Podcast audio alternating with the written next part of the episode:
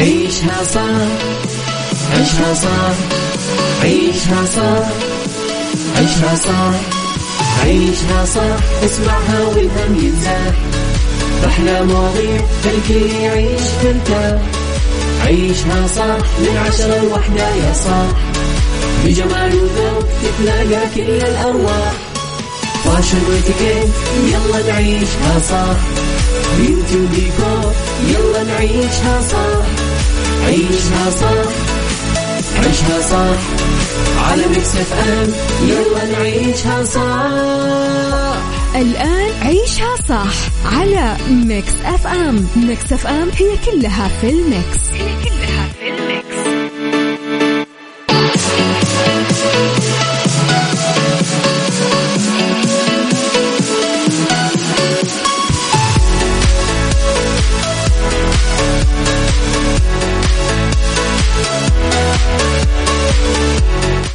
يا صباح الخير صباح الورد صباح الجمال صباح السعادة صباح الرضا صباح العافية والتوفيق. تحياتي لكم وين ما كنتم. صباحكم خير من وين ما كنتم. تسمعوني أرحب فيكم. من وراء ال mic وال control أنا أميرة العباس. بيوم جديد وحلقة جديدة وساعات جديدة ومواضيع جديدة. ساعتنا الأولى أخبار طريفة وغريبة من حول العالم جديد الفن والفنانين وآخر القرارات اللي صدرت ساعتنا الثانية. قضية رأي عام وضيوف مختصين وساعتنا الثالثة. آه، صحة وجمال وديكور. على تردداتنا بكل مناطق المملكة تسمعون على رابط البث المباشر وعلى تطبيق Mix FM Android و iOS إحنا دايما موجودين. تقدرون دايما كمان ترسلوا لي رسائلكم الحلوة وتصبحون عليّ على صفر خمسة أربعة ثمانية, واحد, سبعة صفر صفر. تقدرون ترسلوا لي وتطلعون على جديدنا أخبارنا كل ما يخصنا على at Mix FM Radio تويتر سناب شات إنستغرام فيسبوك. قولوا لي كيف صباحكم؟ إيش جديدكم؟ إيش قاعدين تسوون؟ كيف الدنيا معاكم؟ آه كيف ماشي يومكم؟ آه آه إيش جدولكم اليوم؟ إيش بتسوون اليوم؟ قولوا لي. يلا نشوف. عيشها صح مع أميرة العباس على Mix FM. Mix FM هي كلها في ال mix. هي كلها في ال mix.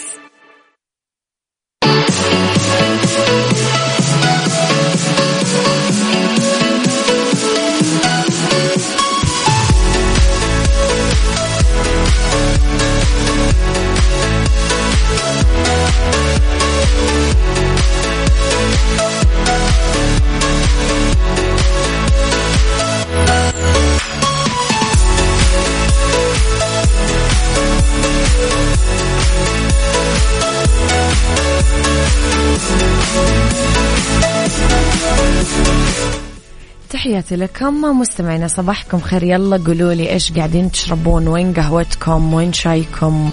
وين شاي بلبن على قولة صاحبتي ياسمين؟ فتفطرون إيش جدولكم؟ صايمين؟ صيام متقطع زي حالاتي؟ دايت. قولوا لي إيش أخباركم؟ لخبرنا الأول وأعلنت هيئة الأدب والنشر والترجمة اليوم البرنامج الثقافي المصاحب لمعرض المدينة المنورة للكتاب اللي ينطلق خلال الفترة من 16 ل 25 يونيو الجاري بحضور واسع من دور النشر المحلية والعربية والدولية ومشاركة نخبة من المثقفين والكتاب السعوديين والدوليين. يتضمن البرنامج الثقافي للمعرض أكثر من 80 فعالية تضم باقة من الجلسات الحوارية ندوات ورش عمل أمسيات شعرية. يهدف المعرض لتعزيز مكانة المدينة المنورة الثقافية مقدما رحلة متكاملة للقراء في قلب المدينة ويعمل على تمكين آه، قطاع النشر وتشجيع التبادل الثقافي وتعزيز أثر القراءة في زيادة الوعي وتحسين جودة الحياة.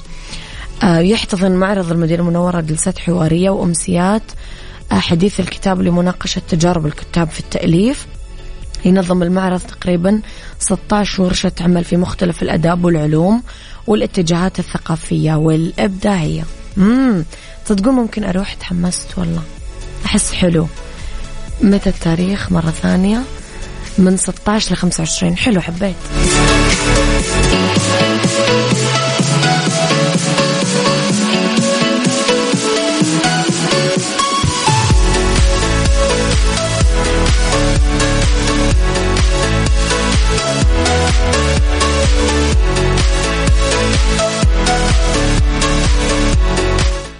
تحياتي لكم مرة كمان مستمعينا. لمحمد إمام واحتفل بانتهاء تصوير فيلمه الجديد عن معهم أكد أن المشروع الجديد كان حلم استغرق تحقيقه عامين كاملة ما بين آه، مرحلة الكتابة والتصوير. وأكد أنه راح ينافس بالفيلم موسم أفلام عيد الأضحى للعام 2022 محمد اختار الاحتفال بانتهاء تصوير الفيلم بنشر صورة للكاميرا. لحظة تصوير أحد مشاهد الفيلم وعلق على الصورة عبر صفحته الرسمية في فيسبوك. بعد سنتين كتابة وتحضير وتصوير آه، فركش فيلم عمهم. شكرا لكل زملائي صناع العمل اللي خلوني أحقق حلم من أحلامي وأقدم لكم فيلم زي ده. إن شاء الله يعجبكم جدا. معدنا في العيد الكبير بإذن الله. ياي ياي.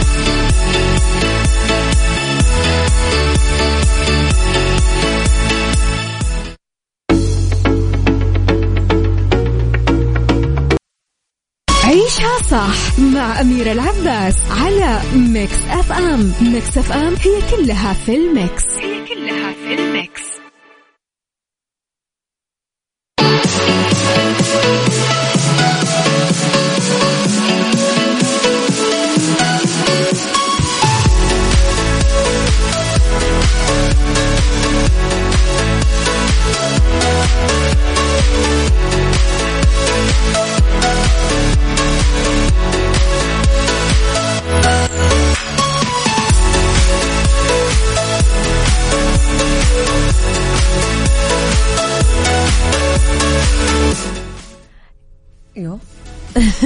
يسعد صباحك يا ابو كنت بطيح يا جماعة. يسعد صباحك يا ابو عبد الملك. صباح الفل.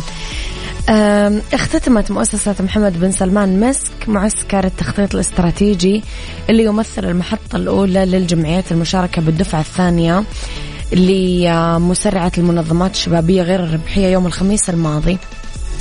قدم المعسكر فرصة للجمعيات الناضجة للمشاركة لتسريع نموها وتوسعها ومضاعفة أثرها المجتمعي. انطلق البرنامج يوم الأحد الماضي 29 مايو بعد تقدم 43 جمعية أهلية وقبول أربع جمعيات على مستوى المملكة. يقدم برنامج مسرعة المنظمات الشبابية غير الربحية التدريبي. عدد من الورش التدريبية الحضورية اللي تتناول موضوعات منوعة لاستراتيجية النمو والتوسع وأدوات تصميم الحلول. تتيح هذه الورشة التدريبية فرصة التفاعل للمشاركين مع فرق متعددة إضافة إلى جلسات توجيهية مع خبراء محليين وعالميين. اجتماعات أسبوعية افتراضية لمتابعة خطة المنظمة وإنجازاتها المحققة ومتابعة استفساراتهم واستشاراتهم. صباح الخير يا علي طارق. صباح الخير يا يا يا ريم الحربي. صباح الخير يا ريان فطاني. صباح الخير يا أبو أمير الحربي. يسعد صباحك يا سعيدة. الله يجعلك دائما سعيدة. الوليد يسعد صباحكم يا جماعة كلكم. صباح الفل.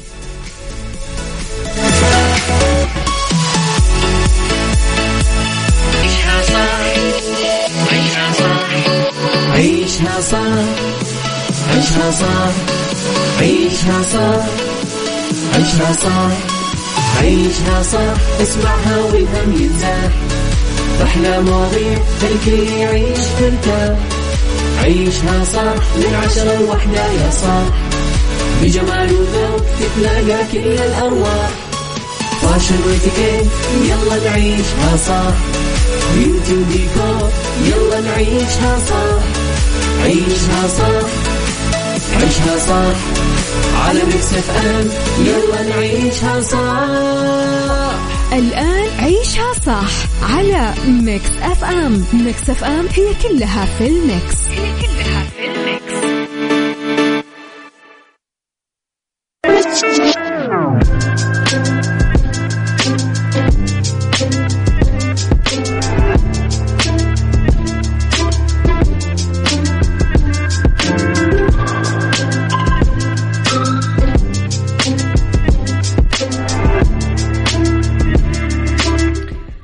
صباحكم خير يا أحلى مستمعين بالدنيا كلها. تحياتي لكم وين ما كنتم.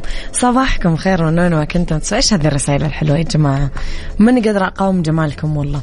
صباحكم خير في ساعتنا الثانية على التوالي واللي اختلاف الرأي فيها طبعا لا يفسد للودي قضية لولا اختلاف الأذواق طبعا لبارة السلع.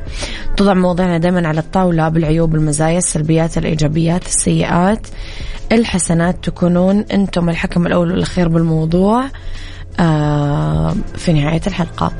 طيب ماذا لو لم يعد معتذرا؟ إحنا تعودنا على ماذا لو عاد معتذرا؟ لا. إحنا اليوم نقول لكم ماذا لو لم يعد معتذرا؟ انتشرت في الآونة الأخيرة ماذا لو عاد معتذرا؟ وأبدع في الإجابات المختلفة الناس. آه ناس يعني قالت لك أنه قبول الاعتذارات يعتمد على الطرف الآخر وعلى مفهوم التسامح والتقبل في منهج حياته. طيب السؤال بطريقة أخرى اليوم. ماذا لو لم يعد ذلك الشخص معتذرا؟ ماذا لو أنت اللي عدت معتذرا؟ هم؟ قول لي رأيك. قولي على صفر خمسة أربعة ثمانية, ثمانية واحد, واحد سبعة صفر صفر. ماذا لو أنت اللي عدت معتذرا؟ عيشها صح مع أميرة العباس على Mix FM. Mix FM هي كلها في ال mix. هي كلها في ال mix.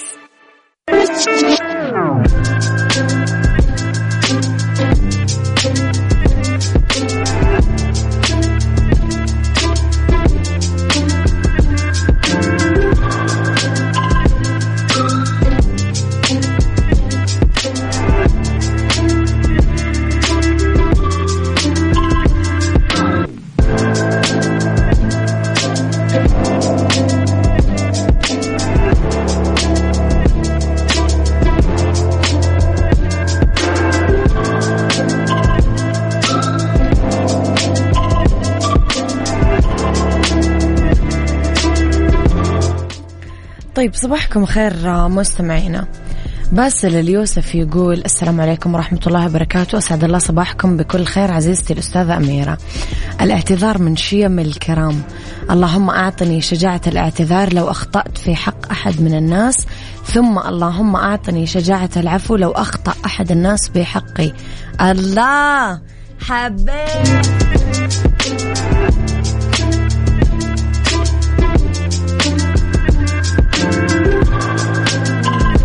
يمكن إحنا نشوف في مجتمعاتنا اصناف من الناس اللي ممكن نصنفهم أشرار، أخيار، جهلاء. لو تكلمنا عن الصنف الأول الخبيث الاستغلالي، الاخ الثاني الطيب المتسامح، الثالث الجاهل الساذج، هذه الصفات كثيرة لخلق شخصيات متعددة ومختلفة لتضع أمامنا قصص وتجارب وخبرات نتعلم منها. يعني لو شفنا الصف الأول وهم اللي يستغلون الصنف الثالث في سبيل تحقيق مصالحهم الشخصية والسيطرة عليهم راح نلاحظ أنه الصنف الأول ما يعتذر إذا أخطأ في حق الصنف الثالث أبدا لأنه يعرف أنه هذاك جاهل. الصنف الثالث مخطئ في تقدير نفسه وعدم معرفته حقوقه آه الشخصية في العلاقات. ولهذا السبب آه هو يصير إنسان خائف ضعيف متعلق بالطرف الآخر ويتمنى رضاه للأسف يعني. أيا كانت هذه العلاقة هذه الأسباب هي اللي تسهل على الصنف الأول يتعدى على الصنف الثالث. وبدلا من أنه يعتذر فهو يحط له أعذار وتبريرات حرضته على الخطأ في حقه. هالشيء اللي يحسس الصنف الثالث بالذنب والاعتذار للصنف الأول وطلب السماح منه ورضاه عشان ما يخسروا. تخيلوا سخرية القدر. آه بتكرار هذا الأسلوب يبدأ يتعود الصنف الثالث على الاعتذار دائما للأول بطريقة طبعا مذلة ومهينة لقيمة الإنسان وكرامته. فتستمر الحياة طبعا هكذا ما بين الذليل والمذل إلين يصحى الصنف الثالث من جهله وسذاجته يوقف مع نفسه وقفة ويسأل نفسه ماذا لو لم أعد معتذرا؟ إيش راح يحصل لو ما رجعت اعتذرت؟ إيش راح أخسر وإيش راح أكسب. بعد هذه التساؤلات راح يفتح الباب المتقفل في عقله يحس بقيمته وإنسانيته يبدأ بتطوير ضعفه إلين يتأكد أنه ما كان يعتقده من مخاوف وخسران إذا ما عاد معتذر. هذه بس أوهام عززها الصنف الأول بداخله وبعدها راح يقول لن أعود معتذرا إلا إن أخطأت. وخلصنا.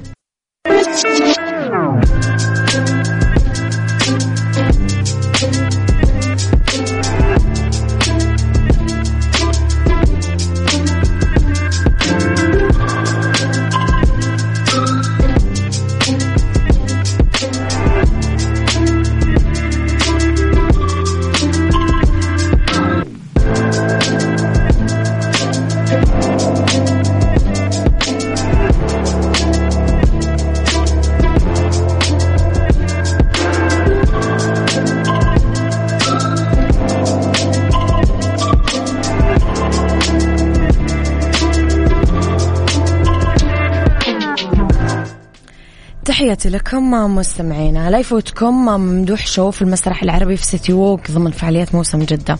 لمدة ثلاث أيام من 9 ل 11 يونيو من 7 ونص ل 8 ونص المساء. العرض فني حي مباشر. على المسرح لبطل ألعاب الخفة والخدع البصرية ممدوح المرزوقي. آه مناسب لكل أفراد العيلة يجمع العرض بين المتعة والفن والخيال من خلال ألعاب قراءة الأفكار ألعاب الخفة والعروض التفاعلية مع الحضور. تقدر تحجز تذاكرك عبر جدة سيزن dot SA ملاحظة إذا حجزت التذكرة تشمل دخول سيتي ووك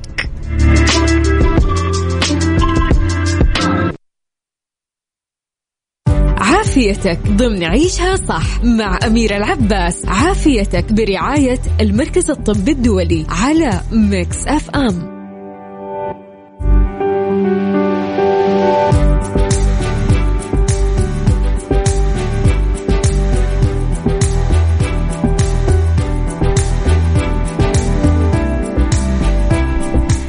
يا مساء الحب والجمال والسعادة والخير والرضا والعافية والفلاح. تحياتي لكم مستمعينا وين ما كنتم مساكم خير من وين ما كنتم تسمعوني. راح فيكم في أولى ساعات المساء وآخر ساعات عيشها صح بما أنه اليوم ثلاثاء. طبعا آه راح نتكلم في فقرة عافيتك مع آه المركز الطبي الدولي. اسمحوا لي أرحب بضيفي في الاستوديو اليوم. نورنا الدكتور سراج أبو النجاة استشاري أمراض القلب وأمراض القلب التداخلية من المركز الطبي الدولي. مساء الخير دكتور. مساء النور. شكرا على هذه الاستضافة الجميلة. آه إن شاء الله اكون ضيف خفيف على جميع المستمعين بإذن الله. وان شاء الله تكون حلقة خفيفة وأنا جاهز لأي أسئلة إن شاء الله. والله يا دكتور بما أننا نتكلم عن القلب فاحنا متحمسين لأنه نادرا جدا صراحة ما نطرح مواضيع آه، تخص القلب. دكتور خلينا نبتدي بيمكن أكثر حاجة سائدة أو شائعة حاليا، إيش أسباب الإصابة بالضغط؟ أنا أسمعهم دائما يقولون الستات بس خلينا من هذه الإجابة وإيش في طرق للوقاية منه وتجنب حدوثه؟ أوكي طيب آه ارتفاع مرض الضغط الدم آه مرض جدا منتشر نعم آه اسمه بالعربي القاتل الصامت أوف. ليش يعني اسمه القاتل الصامت لأنه خطر أغلب المرضى ما نعم. بيعانوا من أي أعراض نعم. لما بيكون عندهم لا صداع ولا زغللة في العين ولا تعب ولا شيء. فما يعرف أحيانا فما يمكن يعرف الشخص عنده إنه عنده ضغط. فمج- فممكن لا سمح الله ولا قدر الله إنه تصير في مضاعفات بسبب هذا الضغط من غير ما هو يدري. فعشان كده اسمه القاتل الصامت. طيب أسبابه كثيرة. آه بس هو جنرالي لو كلمنا تكلمنا يعني بشكل عام امراض ضغط الدم ينقسم إلى قسمين. أوكي. الضغط الأساسي أو اللي هو بيكون بدون سبب نعم. نسميه الضغط الأولي. وهذا 98% من الناس ما له أي أسباب. ما له سبب واضح امسكه وأقول هذا الضغط هذا حعالجه حيروح الضغط. الشيء الثاني يكون أمراضه مكتسبة نتيجة شيء معين. مثلا مشكلة في الغدة الدرقية مشكلة في الغده الجار الدرقية مشكلة في بعض الغدد زيادة في إفراز الأدرينالين أو الادرينالين اللي بيفرز من الجسم عن طريق بعض الأورام. هذه أقل من 2% مم. ال 98% هذه اللي نحن نبغى اللي هي. نركز عليها. نركز عليها. مم. طبعا في أشياء تساعد على زيادة الضغط. زي؟ زي. الناس كلها تعرفها. okay. ولكن في أشياء الواحد ما يقدر يغيرها. زي ال stress أو ضغط. الضغط بشكل عام سواء في العصبيه البيت في الشغل في الحياة بشكل عام الناس ك... تعرف دوامه من الحياة. اسمه يا إيه. دكتور ضغط, ضغط يجيب يسوي ضغط. ضغط. أيوه. وهذا أحيانا يسوي شيء اسمه ضغط العصبي. صح كان يبغى له أدوية وكذا ولكن الناس الحياة هذه دحين صار ال rhythm حقه سريع. فطول الوقت الناس دو دو دو دو, دو شغالة. بتجري صح. بتجري من في مكان لمكان لمكان مضاربة في البيت مضاربة في الشغل مش عارف إيش. يأثر يلاقي الناس أول ما واحد منهم ياخذ إجازة و break تلاقي الضغط يبدأ شوي يبدأ ينزل. ويعلى. هذه واحد من اهم الاسباب، الأسباب الثانية طبعا اللي تساهم في أمراض الضغط في منها أسباب وراثية ما لك- ما- المريض ما له شغل بها يعني إذا okay. كان المريض عنده وراثة في العائلة أمراض الضغط قد يصاب بالضغط. رقم ثلاثة إذا كان أمراض الضغط وعادة والقلب شوية منتشرة عند الرجال أكثر من النساء إيش معنى؟ which is good الحمد لله هذا تمام آه بالنسبة لكم هم يقولوا الستات بيجيبونا ضغط. أنا كذا بسمع دائما أوه لا دحين صار العكس الرجال هم اللي يسووا الضغط. صح اي أنا أقول كذا برضه. ليش دكتور عند الرجال أكثر؟ ما في سبب واضح؟ لا في سبب. السيدات قبل سن ال... ال... ال... ال... يعني ال... اللي نسميه menopause اللي هو سن اليأس. سن اليأس أو. انقطاع الطمث انقطاع تمام. الطمث. اي هذا السن في عندهم استروجين وبروجسترون هذا الهرمون اللي... الهرمون الأنثوي. okay. هذا الهرمون الأنثوي أصلا من الأشياء اللي تنزل الضغط وتحمي شرايين القلب. حلو. بعد ال- السن هذا يبداوا الاثنين يصيروا زي بعض. هرمون الذكوره بشكل بشكل ال- ال- المباشر بيزود شوية في الضغط وامراض القلب وتصلبات الشرايين بنسبة بس بسيطة ما بتكلم إنه والله يعني نسبة 10 أضعاف. عالية إيه، أو نسبة إيه. okay. فذاك عشان كذا يكون منتشر أكثر في بعض الأشياء اللي هي نسميها ال- ال- الحياة النمطية ال lifestyle. النمط الحياة. كيف الإنسان يعني واحد إنسان بيأكل ملح كثير آه، دخان مثلا؟ تخين زيادة في الوزن آه ما في قلة الحركة. أنا دائما أقول للمريض في ثلاث أشياء لما أنت أبغاك أنت تسويها وإحنا نحاول نوقف دواء الضغط. واحد قلل الملح. okay. قلل الملح ما بقصد إنه مثلا ما تاكل ملح. ما هو ما في حد إنسان ما يقدر ما ياكل ملح في الهواء. اعتدل في الكمية. اي اعتدل في الكمية. حتى لو تقلل 50% من اللي بتاكله هذا كويس. okay. أنا ما أبغى أقول إيش المفروض يكون. يعني المفروض يكون أقل من نص ملعقة شاي في اليوم. يعني أحسن شيء. اي هذا اي هذا أحسن شيء. بس يعني إذا ما قدرت قلل الملح أفضل. كل ما زاد الملح في الأكل كل ما زادت الضغط كل ما لازم أزود الأدوية. okay. اثنين الرياضة. الرياضة مو بس نزول الوزن لا الرياضة لو 45 دقيقة لمدة أربع إلى خمس مرات في الأسبوع بتنشط الدورة الدموية بتريح عضله القلب ينزل الضغط. okay. حتى لو ما نزل الوزن. okay. الشيء الثالث نزول الوزن. بحد ذاته. أيوه هذا أساسي لأنه كل الاكل يفرق دكتور؟ أيوه. يفرق إيه. الأكل. طبعا لأنه ال fast food والغيره. الفاست فود زيادة امراض ضغط آه. زيادة سكري زيادة كوليسترول زيادة امراض القلب. okay. ما في يعني حتى يعني مثبتة بكل ال- المقاييس. الدراسات صح. طيب. هذا بالنسبة لأسباب الضغط. فدائما أقول للمريض ضبط هذه الأشياء وإن شاء الله نقدر أنت تعمل اللي عليك وسيب الباقي لربنا. لا. لما تكلمنا على الأسباب دكتور كذا وضحت لنا إيش طرق الوقاية. بعد. عن كذا وكذا وكذا إيه. وكذا. مزبوط. قد إيه. ما تقدر. قد ما نقدر. آه طيب. أنا أبغى أتكلم عن أنواع الضغط. آه، دكتور بي... رح نعددها الآن فقط وبعد الأذان رح نبدأ نشرح. في أنواع أصلا للضغط ولا هو نوع واحد؟ حضرتك يمكن ذكرت نوعين في نوعين بداية الضغط. الأساسي والضغط الاولي وفي الضغط الثانوي، الضغط. الاولي اللي هو ما يكون له أسباب زي هذه اللي هي له مس... عوامل مساعدة، هذه كل العوامل اللي أنا ذكرتها، سواء العوامل الأسرية، سواء العوامل الذكورية، عوامل آه، نمط حياتية وهكذا. والضغط العصبي منه قد يسبب الضغط وقد يسبب الضغط الثانوي، لأنه العصبية إذا إذا راح الضغط ممكن يروح الضغط العصبي أقصد يعني. ممكن يروح الضغط. نعتبره مؤقت نعتبره مؤقت اي رح نشرحها أكثر دكتور. رح okay. نس... نطلع الأذان الظهر ونرجع أنا وياك نكمل حلقتنا. طيب. عافيتك ضمن عيشها صح مع أميرة العباس. عافيتك برعاية المركز الطبي الدولي على ميكس FM.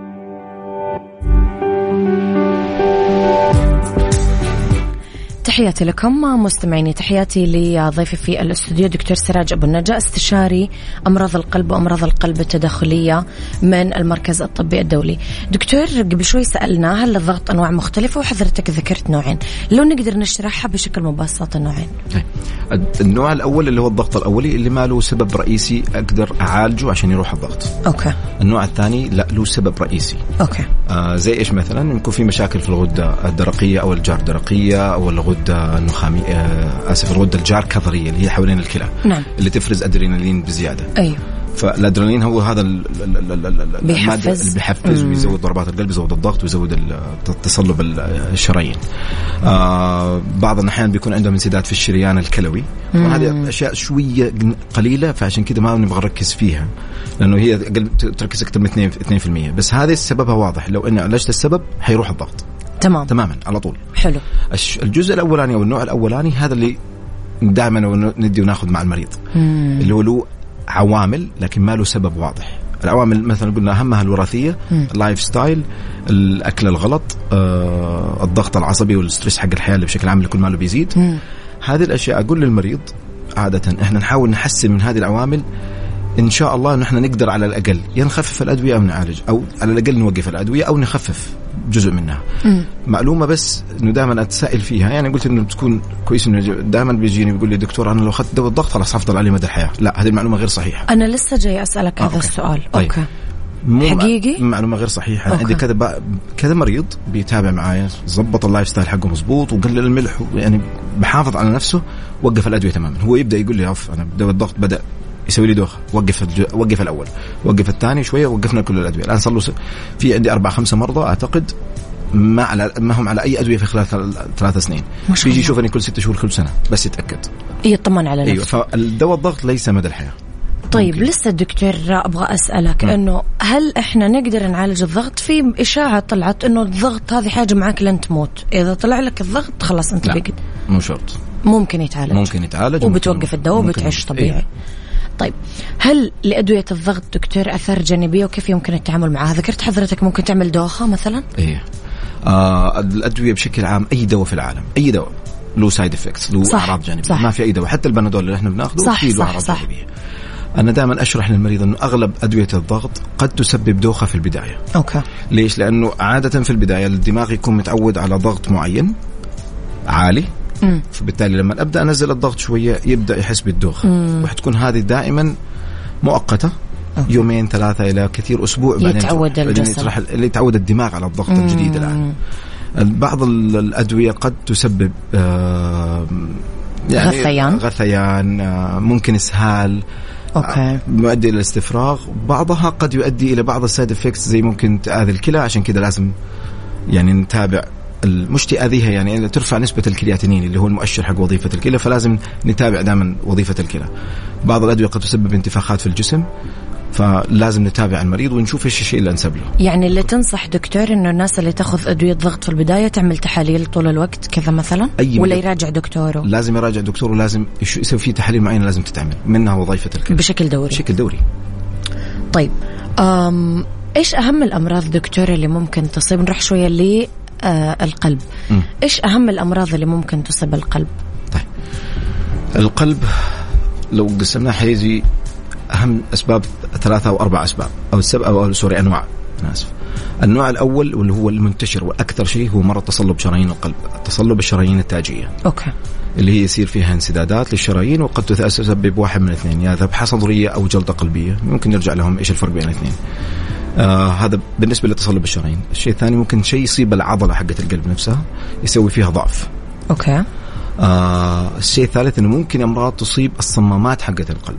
مم. كل هذه الأسباب قد تكون وراثية مم. يعني نسميها وراثية بحتة مم. أو تكون مكتسبة. تيجي مع العمر ومع الأسباب اللي ممكن على حسب كل مرض فيهم. هذه لو قسمناها بشكل عام. okay. تصلب شرايين أمراض ضعف عضلة القلب والأمراض الصمامات. في أمراض قليلة جدا اللي هو أمراض الغشاء أمراض الغشاء اللي حوالين القلب. القلب زي العضلة وحوالينه غشاء يحرسه.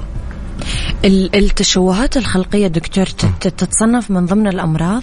إيوه طبعا. تتصنف من ضمن أيوة، الأمراض. بس هذه. نادرة أيوة. يمكن. قليلة ما هي نادرة ولكن قليلة. في قليلة. بعضها زي تكون منتشرة زي الثقوبه الأذينية الثقوبه البطينية هذه الأشياء.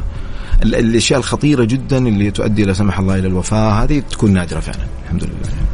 نجي دكتور لمسببات أمراض القلب. إيش أهم مسببات أمراض القلب؟ ذكرت حضرتك العمل الوراثي. مهم. هذا أول شيء يتصنف. طيب. آه مسببات أمراض القلب زي ما قلنا حاجتين يا إما مكتسبة يا إما أشياء ما نقدر نغيرها. يعني إيش مكتسبة دكتور؟ مكتسبة السكر مرض مكتسب. مثلا الضغط. ممكن يسيطر عليه لو ما ويأثر على القلب. ويأثر على القلب بشكل على على ممكن يأثر على العضلة وممكن يأثر على الشرايين okay. الكوليسترول وهو أحد أهم سبب okay. يأثر في تصلب الشرايين القلب. التدخين قلة الرياضة الوزن الزائد هذه الأشياء مكتسبة تقدر يقدر الإنسان يتحكم فيها يغيرها. في أشياء ما يقدر يغيرها. زي ما قلنا إنه عامل وراثي أنا اتولدت أبوي وامي صحيح. الله يشفيهم ويعافيهم الله يرحمهم عندهم أمراض قلب. فأنا معرض أكثر من غيري. آه، الذكر أكثر من الأنثى يعني الرجال أكثر من النساء. آه، في مرحلة معينة رقم آه، تقدم العمر بحد ذاته أصلا معرض لأنه يصيب يبدأ. أي- أيوه. الانسان آم، لأنه تصلب الشرايين حتى عشان معلومة بس إنه يبدأ في. قبل الثلاثينات. يبدأ بداية. وبعد كده يفرق من إنسان لإنسان على حسب العوامل اللي عنده. فهذه أهم الأسباب. لو أنا قلت إيش أهم رقم واحد؟ الكوليسترول. طيب دكتور هل في حاجة من ممارساتنا اليومية ممكن تسبب أمراض القلب؟ مثلا يقولوا لنا دائما أنه الدخان بيأثر مثلا. طبعاً. الدخان ممكن التدخين سبب رئيسي لأمراض تصلب شرايين القلب. آه. سبب رئيسي. من عشان كذا ذكرته من الأشياء الخمسة. okay. اللي الواحد ممكن يغيرها. لأنه الدخ... الدخان بيأثر على زي ما بيأثر على الشعب الهوائية وعلى الرئة بيأثر على الشرايين حقت القلب. ويحتاج سنين عبال ما نقدر نشيل هذا. يعني يحتاج يعني المدخن لازم يوقف خمس سنين عشان يرجع مرة ثانية من الصفر. دكتور لما اعلنا اليوم أنه حضرتك ضيفنا أنه رح نتكلم عن أمراض القلب الموضوع صراحة شوية مرعب. للناس. إنه إحنا دائما نحس إنه طبيب أمراض القلب آه، هذا بس للحالات اللي جدا خطرة للناس اللي كبر في السن للناس اللي قاعدة تموت هذا التصور اللي م. موجود عند الناس. بس خلينا شوي دكتور نتكلم بشكل يعني علمي وطبي. هل نقدر نعالج أصلا أمراض القلب ولا لا؟ يعني الواحد إذا قلبه تعب خلاص تحس كل اللي حوله ينرعبون وتجي فوبيا في البيت على طول. ف أيوه طبعا نقدر نعالجه ونقدر نخلي الانسان يرجع لطبيعته. هذا الهدف الأساسي إنه يرجع إنسان طبيعي. مم. صح عنده مشكلة صحية ولكن مسيطر عليها ومعالجة. آه، أكثر من مثال أنا عندي من زملائي ومن من الناس اللي بتابعهم وكذا معي في النادي. بيمارسوا حياتهم بشكل طبيعي جدا. آه رجال آه سواء في سن صغير أو سن كبير رجعوا لحياتهم الطبيعي جدا. حلو. بعض الناس أصلا بيرجعوا يلعبوا حتى اجريسيف نسميها الرياضة اللعب عنيف اللعب عنيف يقدر يرجع ثاني. ممتاز. بعضهم على حسب طبعا كل حالة وحالة. الدكتور عندنا سؤالين تسمح لنا ناخذها من المستمعين؟ فضل. طيب واحد يقول لك أنا عمل تكميم من ثلاث سنين وكل ما قست الضغط ألقاه ينزل. سواء قبل الأكل أو بعد أو قبل الرياضة أو بعد. وأول ما أصحى وبكل الأوقات ضغطه عالي آه ضغطه عذرا نازل إيش المشكلة وهل أحتاج علاج ولا لا؟ آه يعني هو هل هو يقصد إنه عنده ضغط ولا لا؟ إذا عنده ضغط أول وكان نازل ضغطه إيه؟ بعد التكميم هو يعني التكميم إيه؟ السبب؟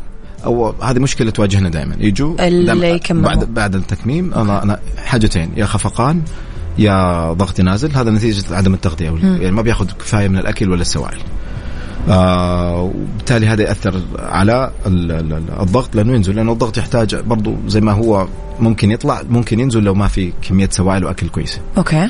فهذا تغذية. هو يقول لك قبل التكميم أموري تمام، تنصحه يزور دكتور؟ أيوه افضل عشان أحسن. بس على الأقل يرتاح حتى لو ما قال له ولا ادى له أدوية بس يرتاح إنه الأمور تمام. أب أب السؤال ثاني دكتور يقول لك مرضى السكر معرضين أكثر للإصابة بالضغط العالي والعكس صحيح هو بيسألك المعلومة صحيحة ولا غلط؟ آه هذه فيها أيوه أو لا. لكن بشكل عام مريض السكر الضغط حقه دائما من اولويات الدكتور الطبيب. okay. اي مريض آه، السكر. مريض السكر. ليش؟ معرض أكثر من غيره. اي لأنه لأنه هو أصلا يعني قد السكر شيء اسمه في شيء اسمه مقاومة الإنسولين.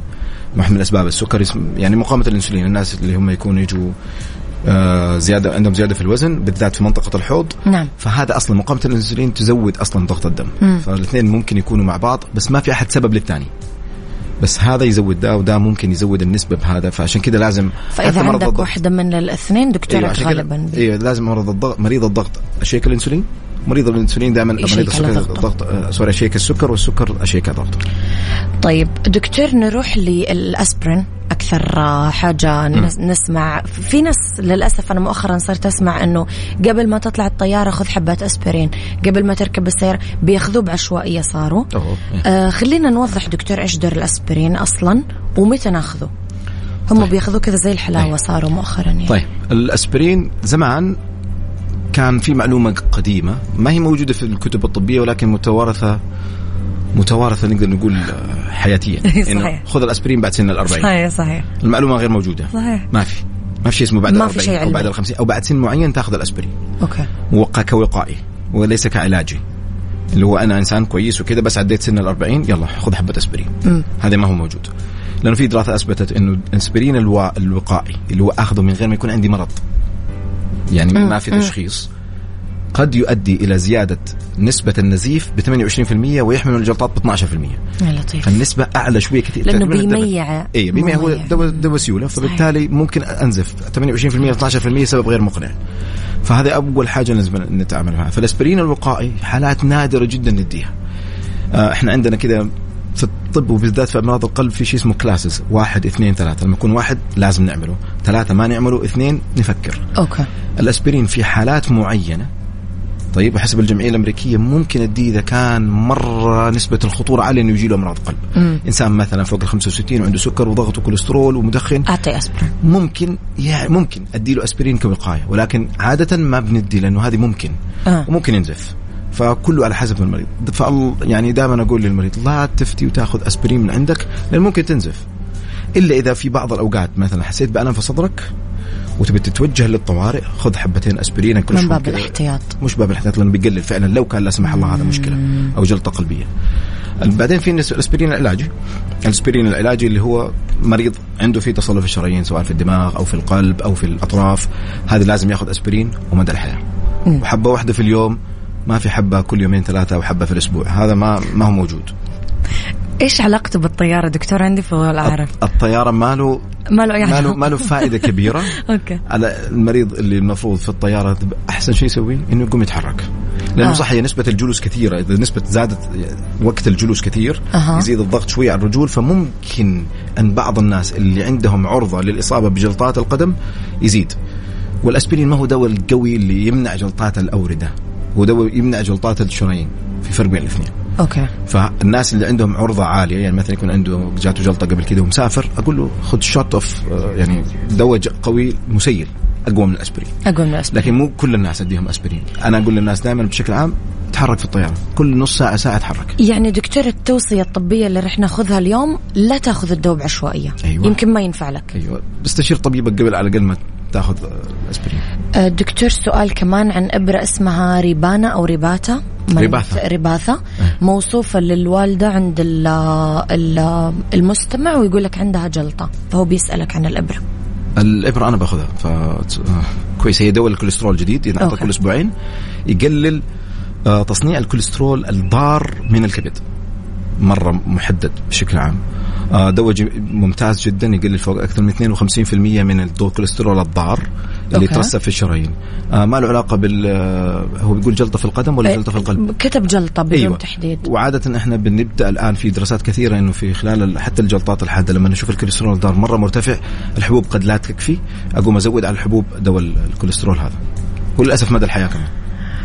طيب دكتور أبغى نروح شوية للسنة الأربعين لأنه الواحد برضو لما يبدأ يدخل الأربعين زي مثلا مثلا مجرد مثال أنه قبل شوي ابدأ خذ حبة أسبرين وتبدأ التوصيات عاد أشكال وألوان من حول الشخص. إيش اللي يتطلبوا فعلا سن الأربعين عشان يحافظ الواحد على صحة القلب؟ مع إنه 40 دكتور أنا ما أحس كبير. هم ليه بيعملوا إنه الأربعينين ناس مرة كبار. أنا عارف حتى أنا ماني أيوه مستغربة حقيقي إنه الأربعين أحس لسه دوبك دخلت نص. حياتك يعني بداية حياتك. إيه. طيب إيش اللي يتطلبه الشخص دكتور عشان يحافظ على صحة قلبه أول ما يبدأ يدخل الأربعين؟ أشياء بسيطة. أوكي زي؟ أشياء في ال life style هذا واحد رياضة. الممارسة الرياضة زي ما قلت لك نص ساعة إلى 45 دقيقة أربع إلى خمس مرات في اليوم أثبتت علميا إنها تزود حياة الإنسان. ما شاء بغض الله. النظر إذا المريض عنده سكر ضغط كوليسترول بغض النظر عن كل هذه الأشياء. ليش؟ لأنه القلب يبدأ يرتاح.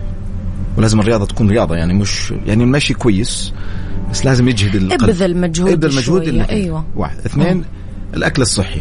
ما قلت أكل رجيم ما قلت اكل قلل زيت قلل. سكر النشويات قلل بشكل عام. مم. النشويات.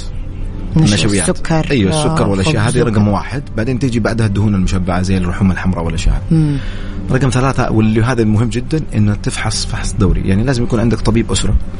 تروح تقول له أنا كذا كذا. على الأقل بعرف كيف سكري. كيف كوليسترولي كيف ضغطي؟ يعني لا يجي يسيب نفسه عمياني. لأنه هذا الإنسان هذه الأمراض تزيد مع العمر. كل ما زاد العمر زادت احتمالية الإصابة بهذه المرض. فلازم على الأقل على الأقل تزور طبيب الأسرة كل ست شهور إلى سنة. حتى لو ما عندك شيء. لأنه طمن طبيب- على نفسك، أيوة check up. كامل. لو سويت هذه الثلاث الأشياء إن شاء الله الأمور تمام. بإذن الله.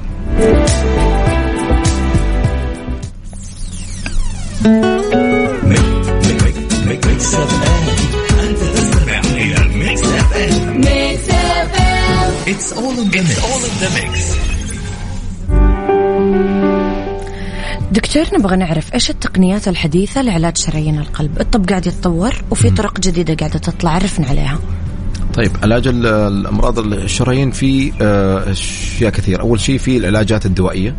وكل ما له الادويه بتتحسن ل آه، تحسين شرايين القلب. okay. وحتى منع تصلب الشرايين وحتى لو في تصلب شرايين ممكن يقل. أهم هذه الأدوية هي دواء أدوية الكوليسترول. اللي هي الأدوية اللي كل الناس تقعد تتكلم عنها وتتكلم على الأعراض الجانبية حقتها وفي الدكتور حق واتساب أو الدكتور حق جوجل يتكلم عليها أيوة كثير. صحيح. الدكتور هذه هذه الأدوية هذه بالعكس هذه الأدوية أثبتت علميا إنها تزود حياة الإنسان تمنع جلطات القلب تمنع جلطات الدماغ وتقلل تصلب الشرايين. يعني حتى مثبتة علميا إنه إذا كان في تصلب في الشرايين أو انسداد في الشرايين ممكن يقل مع المدى الطويل مع استخدام أدوية الكوليسترول. اثنين الأدوية اللي تضبط السكر والضغط وطبعا مسيلات الدم في آه، هذه مهمة جدا. نيجي بعدين للعلاجات اللي هي فتح الشرايين. اللي إحنا نسميها علاجات القسطرة أو علاجات جراحة القلب المفتوح. بالنسبة للقسطرة، القسطرة كل ما لها ب- القسطرة هي بإجراء آه، تدخلي ندخل نشوف الشريان المسدود وبعدين عن طريق الكاميرا والصبغة نشوف فين الانسداد ونعالجه على حسب حاجة المريض وإيش وضعه الصحي في, في, في, اللحظة ذيك. آه الدع... آه وأغلبها دائما بنوسيها عن طريق البالونات أو الدعامات. الدعامات في أنواع جديدة وكل ما لها بتتحسن وتتطور بحيث إنه حتى احتياجنا للأدوية المثبتة للدعامات بدا تقل أكثر كنا لازم سنة دحين ستة شهور والآن في دعامات شهر واحد أوقف ال- السيولة. بعد كذا في إذا كان انسدادات كثير وما يقدر يتعامل معها عن طريق القسطرة نحول الم- المريض إلى جراحة وفي نوعين من جراحة القلب في جراحة القلب المفتوح اللي هي يعني شق الصدر ويحتاج وقت طويل والآن بدأت في جراحة المناظير اللي هو بي نسميها جراحات ال- ال- ال- ال- اللي هي less invasive يعني أقل تدخلا. فيها جراحة وليست قسطرة جراحة ولكن على الأقل ال recovery حق التأهيل حقه يكون أفضل. والآن ما شاء الله الجراحين صاروا موجودين بكثرة بيستخدموا هذه التقنية وموجودة في يعني أغلب المستشفيات الكبيرة. آه، دكتور سؤال كمان من أحد المستمعين. يقول لك والده وداه للمستشفى عملوا له أشعة عادية قالوا له عنده تضخم في شرايين القلب. عمره 65 عنده ضغط وسكر. تنصحه بشيء معين؟ يصير دكتور طبيب قلب؟ وغالبا اللي قالوا له إياه إنه عنده بال X-ray بالأشعة الطبيعية آه. العادية هذه إنه تضخم في عضلة القلب وليس الشرايين. آه لأنه دائما بنسمعها بس يزور دكتور قلب ويعمل إيكو السونار العادي ال ultrasound حق القلب ويطمن ويطمن عليه. إيه. آه، دكتور سؤالنا الأخير آه، ذكرت كثير من بداية حلقتنا كلمة كوليسترول مم. خلينا نعرف إيش يعني أصلا كوليسترول إيش هو الكوليسترول الكوليسترول هذه مادة زي زي كل المواد اللي موجودة في الجسم okay زي السكر زي البروتينات موجودة في جسمنا موجود في. الجسم okay. والجسم والإنسان بيصنعها. في أنواع كثيرة للكوليسترول لو قلنا في من النوع الضار النوع الحميد آه، الدهون الثلاثية ومجموع الكوليسترول وفي عوامل تنقل الكوليسترول هذا. آه الكوليسترول يحتاجه الإنسان زي ما بيحتاج كل الفيتامينات والأشياء هذه. ولكن إحنا هدفنا إنه في علاج الكوليسترول لأنه لقينا إنه الكوليسترول الضار اللي اسمه LDL ما له ترجمة يعني الكوليسترول ذو الكثافة الخفيفة. okay. هذه مشكلته إنه يترسب في الشرايين بسرعة ويقفلها okay. لما يجري في الدم بشكل كبير. مم. آه، و- و- والأبحاث أثبتت إنه كل ما كان ال- الرقم هذا عالي كل ما نسبة احتمالية الجلطات أعلى. okay. وهكذا. آه علاج ال ال ال الكوليسترول الناس عندها مشكلة إنه طب أنا إيش آكل عشان أقلل الكوليسترول؟ وإيش أعمل عشان أسوي الكوليسترول السؤال ده حيفضل وما زال وحيفضل. آه، زي ال- ال- اللبط بين ما له والوجه. إجابة واضحة يمكن. بس الإجابة الأكثر دقة okay. هو إنه الإنسان يحتاج كوليسترول ولكن الكوليسترول الضار 80% اللي هو الأساس المشكلة حقت أمراض القلب الكوليسترول الضار اللي هو الكثافة الخفيفة أو اللي اسمه LDL. هذا 70 ل 75 ل 80% يتكون من الكبد. okay. ما له علاقة باللي أنت بتاكله. وفي ناس م... عندهم وراثيا انه قابلين إنه يزيد أكثر من غيرهم. يعني مو شرط الوزن له علاقة بالكوليسترول الضار يكون عالي. أو الأكل الكثير. لكن هذا الكوليسترول بشكل عام ممكن يزود ال- الأكل الضار يسوي لنا الدهون الثلاثية كثير وممكن يزود الكوليسترول الضار بنسبة 20% فهذا يزود الطين بلة زي ما بنقول. فلازم يعمل balance بين الأدوية وبين هذا لأنه علاج الكوليسترول الضار مهم جدا. وقد الإنسان يعني يشوف لما يجي يقرأ يقول المجموع الكوليسترول حقي كويس مو مش مش مرة عالي. بس هو ما حيعرف يقرأ فين. فلازم دكتور. فلازم دكتور يعرف وأهم رقم يشوف فيه الكوليسترول هو الكوليسترول ذات الكثافه الخفيفه ال low density lipoprotein هذا أهم واحد هذا اللي يترسب في الشرايين وهذا اللي كل الأدوية تنصب على إنه يقل والأبحاث كلها أثبتت كل ما قل LDL كل ما زاد عمر الإنسان. طيب دكتور مين أكثر ناس تنصحهم ي check ون على الكوليسترول حقهم مثلا مؤخرا بسمع كثير أنه الناس اللي تروح جيم كثير مم. الناس اللي بتشيل حديد بيأكلوا بيض بنسبة عالية بيبدأوا يوصوهم أنه شيل الصفار انتبه على الكوليسترول أنا كذا أسمع نعم. إيش تعليقك على الموضوع؟ مثلا الرياضيين أكثر من غيرهم ولا في ناس أكثر من غيرهم ولا لا، كلنا لا؟ الرياضيين أيوه نعم. أنت بتتكلم عني. أنا أعرف. أنا أنت قلت لي جنب فأنا لازم أسأل هذا السؤال. أي الرياضيين نعم لازم ي check على الكوليسترول بالذات وفي نوعين من الرياضيين. في النوع اللي هو الرياضي اللي بيستخدم ال cardio والأشياء دي هذا عادي بالعكس حيحرق الكوليسترول. بس. ال body builder اللي بيلعب ال body builder حديد بياكل بروتين كثير بياكل fat كثير صح. فبالتالي لازم لازم ي check على الكوليسترول. وأنا check من غيره. أنا check ت على الكوليسترول وانصدمت. أعرف. أنا أغلب الرياضيين والله يا دكتور أي. غالبا بيواجهوا أي. هذه المشكلة. وفي ناس اللي هي طبعا ال body builders اللي بيأخذوا هرمونات هذا معرض أكثر لأنه يزود الكوليسترول يدمر الكبد يزود شرايين القلب. أنا بتكلم عن العاديين اللي بيستخدموا بس ال diet ال- الأكل فقط. هذول لازم ي check على الأقل مرة واحدة في السنة ومره كل ستة شهور على الكوليسترول بالذات لو بيأكل كثير كمية كبيرة. في فئة غير الرياضيين دكتور تنصحهم ي check ون؟ لا أي أحد فوق السن ال 45 أو إذا كان. إذا كان عنده family history يعني في أعراض كذا والجزء الأخير اللي هو مريض السكر لازم على طول ي check الكوليسترول. الكوليسترول. أي. دكتور نورت حلقتنا. الله. مبسوطين بوجودك يعطيك ألف عافية. وتعاد إن شاء الله. بإذن نورنا. اليوم دكتور سراج أبو النجا استشاري أمراض القلب وأمراض القلب التداخلية من المركز الطبي الدولي. يعطيك العافية دكتور تحياتي لك. شكرا جزيلا لك